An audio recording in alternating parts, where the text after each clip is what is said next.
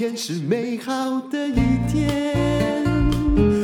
欢迎收听人生实用商学院，今天我们要来讲有关于股市的种种概念。我们、呃、另外一位来宾、哦、是林峰丕医师，我不能说他是财经专家，因为、嗯我当然不是财经专家，差太多了。其实我也不请股票专家，因为我知道每一个人都有自己回护的某种标的物。院长好，各位人生实用商学院的同学们，大家好，我是林峰丕。那我今天要来请教淡如的是，这个其实呢，之前我在、呃、网络上面看到了某一位财经节目的主持人，他在批判。最近呢零零五六，因为我们之前曾经在节目当中也介绍过零零五六嘛、嗯、也请施施老爹来过节目当中，他也大力的鼓吹，就是说如果你是要、嗯、以一个存股的心态存退休的生活的必须钱的来源的话呢，那零零五六 是, 是一个很好的选项。我必须说，因为施老爹走的是长期效应，他在看你二十年后，是、哦、没错，好，再来，没错。然后呢，那一天我就看了这一个财经节目的主持人呢，他在批判说，这个零零五六本来是很多人拿来做存股的一个标的，可是呢，他最近居然把非常热门的航海王里面的一档长荣纳入了他的成分股，而且呢，他。它的这个比例，它是那时候是讲说有 百分之九点一， 后来我去查的结果，我就说你要查清楚嘛，是是是，因为我认为很多财经专家他也是听人家说的，是、嗯、对啊，就我去查的结果不是那么高的比例，到底是多少？我也不相信那么高、欸、所以我那时候有点质疑。 百分之四点九九 还不到 百分之五， 总共的航运股加起来嘛，没有没有，就长荣这一档 哦, 哦，它只有它有收这个阳明或万海或什么吗？没有没有没有，是不是？好，它只收长荣，对对对，在在航海股当中它只有收长荣这一档、嗯、对。那那时候我就把这一个讯息呢传给了我们的院长，我说、嗯欸、对啊，他讲的是没有错的，他还有蛮有道理的。因为如果说我们想要的是、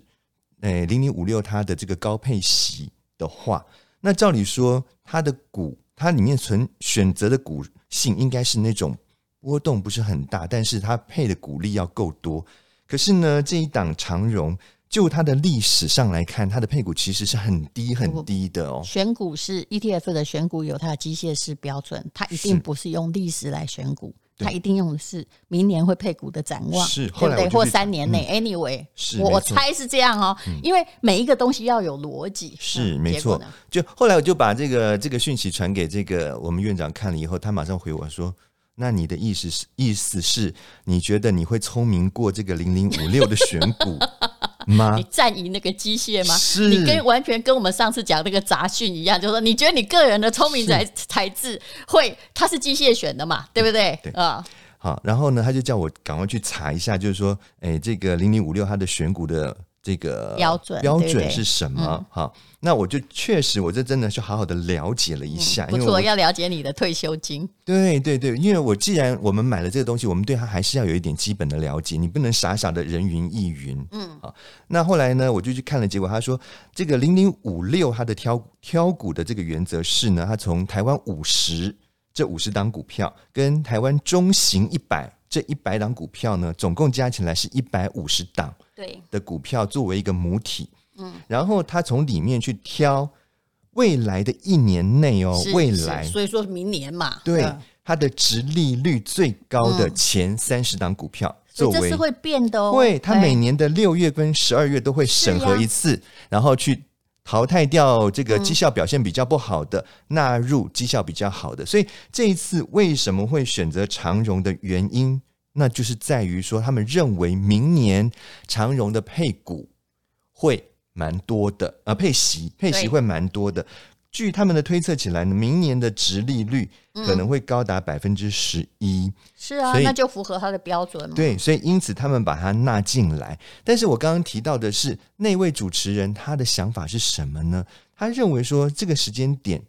这些航海王的股票呢，基本上来讲都已经冲到一个蛮高的状况，而事实上就我们最近看起来他们的表现真的也都是大风大浪，大起大落，是是，连涨好几只停板，也可能连跌好几只停板。但是我现在的 A I 机，我就把它当成 A I， 因为它是等于是机械性的选股嘛，那的确是应该要选它。他看到的是未来未来的殖利率是、啊、对不对？它叫高股息嘛，是对不对？如果从殖利率这个观点来看的话，它不是人为选的。如果是人为，我当然把它删掉，因为它危险性很高，对不对？对。嗯，对对对，他用标准来选嘛、嗯、我们先摒除掉说他是用人为选还是用机械去选择，只是说呃，这个主持人他的质疑点在于说，嗯，这样的结果会不会导致这支股票呃，这个零零五六的这一支呢，它会随着这个可能长荣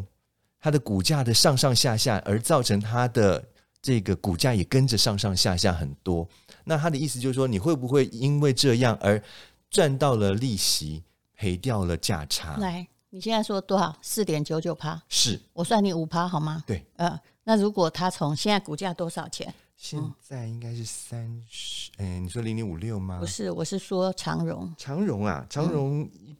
百一十六左右、嗯、好，这有跌嘛，对不 对, 对, 对, 对, 对好， 我, 我算一百二好不 好, 好算一百二好了，跌成跌剩一半，假设那个他有 百分之五，然后它的股价跌剩一半，你的总价损失了多少？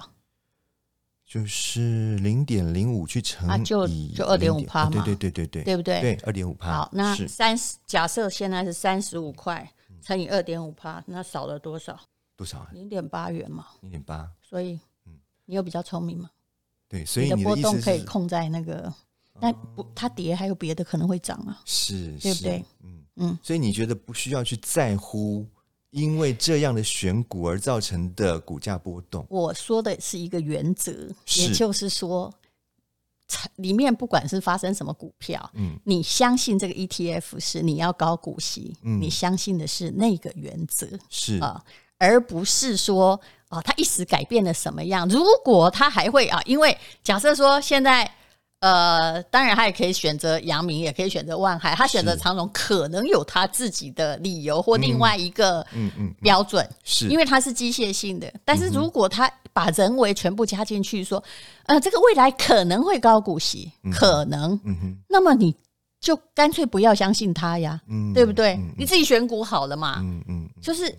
任何 E T F 它有它的机械的选股标准，如果它那么容易像我们的政治这样这么容易搞到人为的话，你反而不应该相信它。它只是哎，看从明年的，我们已经讲得很清楚的股息看起来这个股票是可以培养、嗯、那从明年的股息看起来它为什么，当然我不清楚它为什么别家没选，它就选一个代表性，很可能它觉得它的股性是比较稳健的哈、嗯，那你看一下哈、嗯，直接讲好了。那个呃，现在应该六月营收已经公布了嘛，对不对？那以万海来讲，他只是他没选呐、啊，哈、嗯。那个呃，他去年单月营收是六十亿，哦、呃，今年六月涨到一百八十亿，哎、呃，所以他的股价涨了那么多倍，哎，也是有理可循。虽然我是觉得，如果是个股，我是真的不会买啊、嗯。那。嗯，以这个阳明海运而言，它光五月的 E P S 就是三块、嗯、那假设今年内航运显然因为疫情或一开放它还是会成长，那如果是三块的话、呃、当然我不能说三乘以十二、嗯、E P S 三十六块，哇，那可能有一千、嗯、一千这个一千块以上的股价，所以在机械的选择上、嗯、它必须考虑这中间的一个，这是不得不吧，而且这是理性原则、嗯、那其实我们最严重的，其实这个扯到了一个问题，就是你老想打败大盘，你老想打败 E T F、嗯、但你有比他聪明吗？对不对？说真的，我开始跑马拉松也有五六七八年了，这一路上受到了很多鼓舞，但也受到了很多的诅咒。这是广告。什么样的诅咒呢？就是中年人如果跑那么久，膝盖会坏掉，你以后就会不良于行。不过显然我的膝盖这些年来越跑越好，就证明了用进废退说，当然这是我自己非常非常相信的。那么这些年来我试过无数的护膝，唯一真正能够保护我的，我现在虽然是在做广告，但是讲的是真话，就只有精美的护膝。刚开始我觉得它很贵，它在日币算起来大概就是呃大概是个三万块日币左右吧。可是呃，因为董事长、呃、总经理啦，吕总经理他就给我特价，也就是那个 X 型的护膝，特价大概不到三千块。我们最近卖的是两千六百，哎呦，对不起，竟然只有二二八零哎。刚才看到数字，那这是唯一的二十四小时的特价档，因为嗯，也就是因为我们的友情，还有吕总也来 podcast 的接受访问，那因为我又跑完了名古屋的第二次的马拉松，其实这个这次的疫情，我大部分时间戴着口罩在跑马拉松，我跑了好多个、哦、最近才在休息，最近改用骑车训练腿部的另外一块肌肉。那么嗯，要跑全马一定需要的护膝叫做不会位移，有的只是保暖用的，不会位移就是你跑六个小时它很吸汗，它不会臭，而且把你的膝盖的肌肉固定得很好，尤其是如果你的肌肉没那么健壮，或家里有老人家，我真的劝你也可以这个时候买。呃，目前只要真的只要二二八零嘛，我刚刚看到还吓了一跳，在吴淡如的 F B， 那精美本身的网站并没有卖，因为、哦、它原价是六千一百八十块钱，它真的可以长效支撑，而且一点也不会位移，而且呢它有应该是有两种尺寸，那一般的人拜托你不要买大的，你大概是只要你的腿不特别特别的粗壮，就请买正常的就好，就好像它的内衣可以从这个三十几公斤穿到九十九公斤，这只有日本才有的特殊织法，也是国内没有人可以仿制的。那么就只有二十四小时，如果你刚好有听得到的话，这个庆祝吴淡如跑完名古屋，还有呢嗯，上次卖精美护膝出了些问题，所以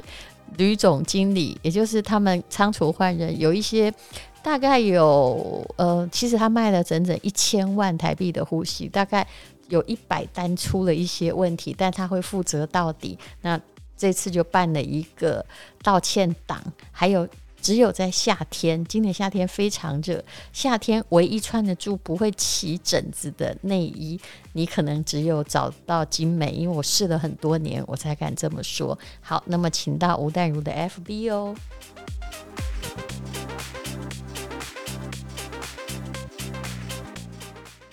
对，这个是很多人的迷思啦。不过我想如果会投资这个所谓 E T F 的话，应该都是认为自己没有那么有能力打败大盘才会去选择 E T F、啊、那 零点八元你损失不起吗？你现在想起来就觉得对，现在想挺少，对不对？对对对对对，所以有时候我们还是必须要做一个理性的计算跟分析，这就是我要讲的，就是说你难道没有三十五块突然因为你的失败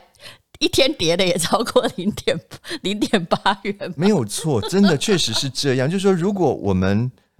一开始就是像施生辉施老爹这样讲的，就是说你不要去怕所谓的套牢，你要拥抱套牢、哦、就是说他明年会换标的耶，对，假设股息不好他帮你换，你来得及换嘛，先生，对对 对, 对，这一点是一个非常重要的一点、嗯、就是说呃，一旦我们相信了这样的机制的时候，其实我们不要去太在意一个短期的波动，因为我们之前也在那个致富一半还才跌 零点八 我被安装，或者是致富心态的书里面也其实提到过，是就是说我们要的是一个长期非常稳定的往上走的一个经济的趋势，而不是在乎那个短期之内的涨涨跌跌。嗯，是。其实我拿自己做实验很准啊、嗯、我那天不是跟那个理财干话王那两位，我跟他们其实第二集呃，如果大家有听的话、哦、就是我还跟他们下战书，我说、嗯、来来来，我东北 E T F、嗯、啊，你选股啊，你选、嗯、我们就公布一年谁赢。嗯哼嗯哼，我是很呆的这个方法、嗯嗯嗯、也就是说你如果要做波荡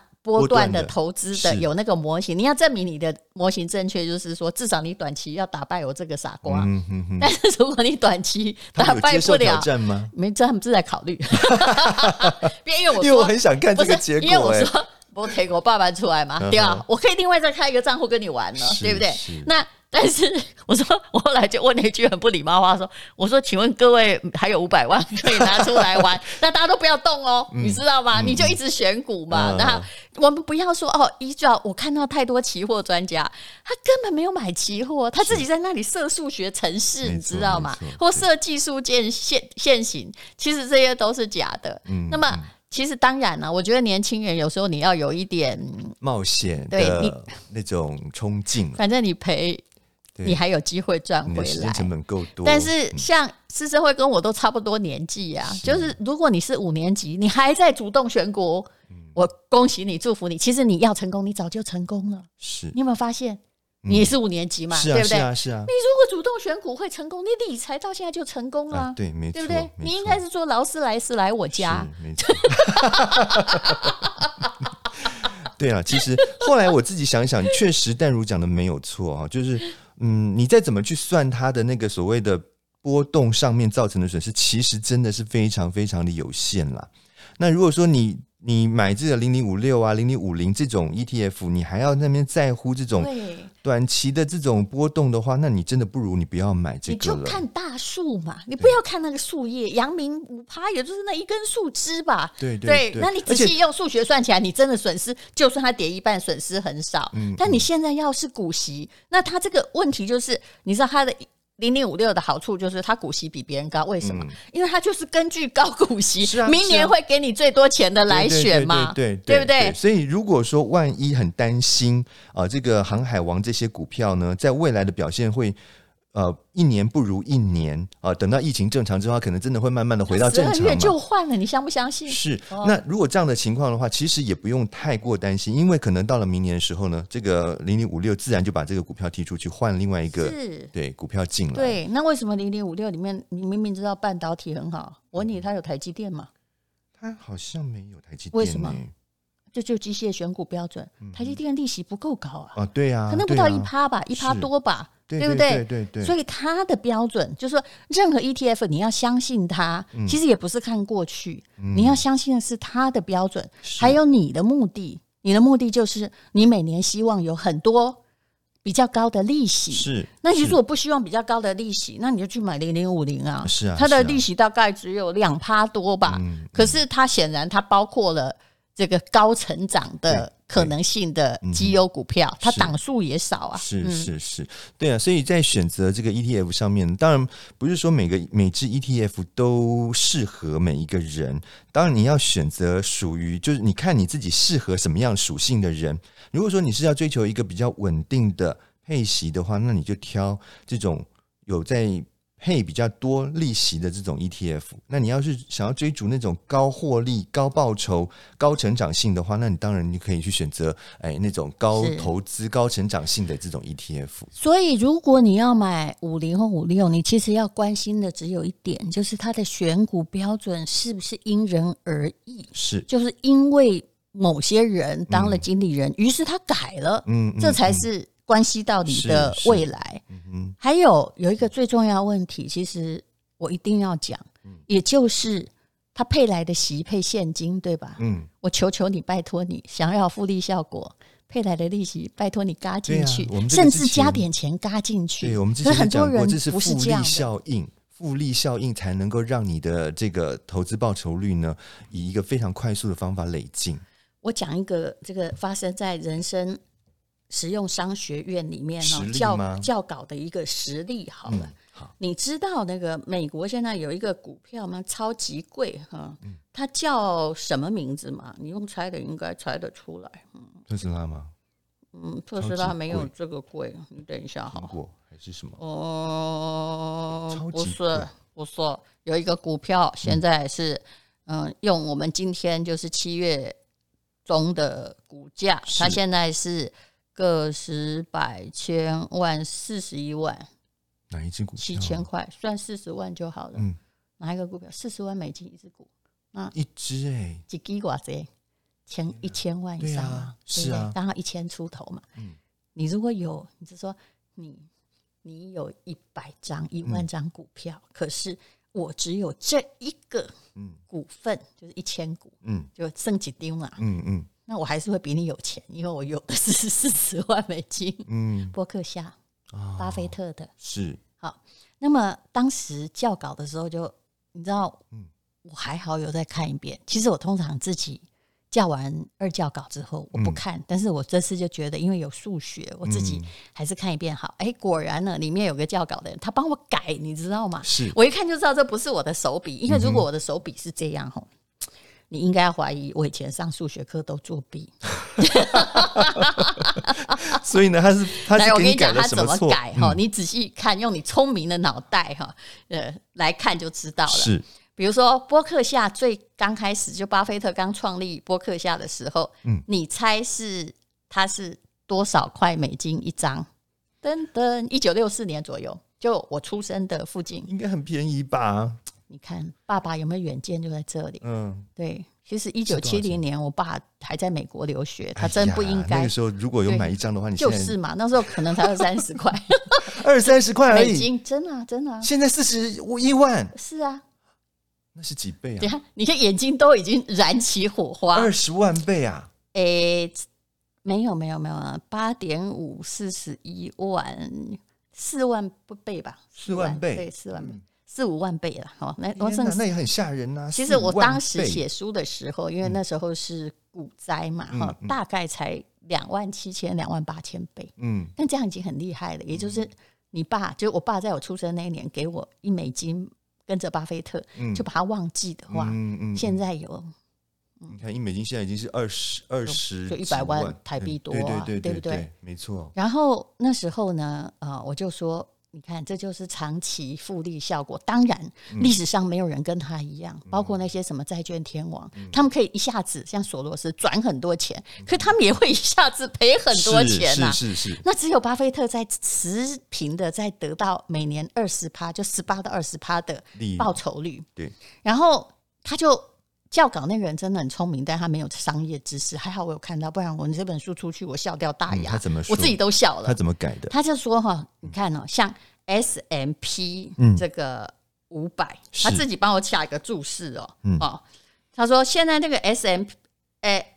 这个 S and P 五百哈，嗯，它目前呢、嗯、只有比刚刚开始的时候涨了，就是呃一百五十倍，嗯，那巴菲特现在有四万倍，四万将近四万呢、嗯、那所以呢，这个绩效远远超过大盘。我说 no， 不对，不对，不对。错错错、嗯！我真的看到那个时候，我眼睛也快跳出来、嗯，因为如果是这样被我的教授看到，他一定马上把我的毕业证书收回去。回去但为什么这数字错？我就是觉得，天哪！你怎么会？嗯，有时候、哦、不要勤快，如果你没有专业的话，嗯、不要帮我加这个注释。你是说因为它的它是有复利的效应在里面，所以滚的速度会比那个聪明大盘对的，嗯哼，对。嗯、我说其实啊 S and P 五百 它每年的报酬率、嗯、说真的从一九六四不过不知道它几年开始了、嗯、也有大概是它应该比较短时期比较短、嗯、因为开始有这个概念没有那么长，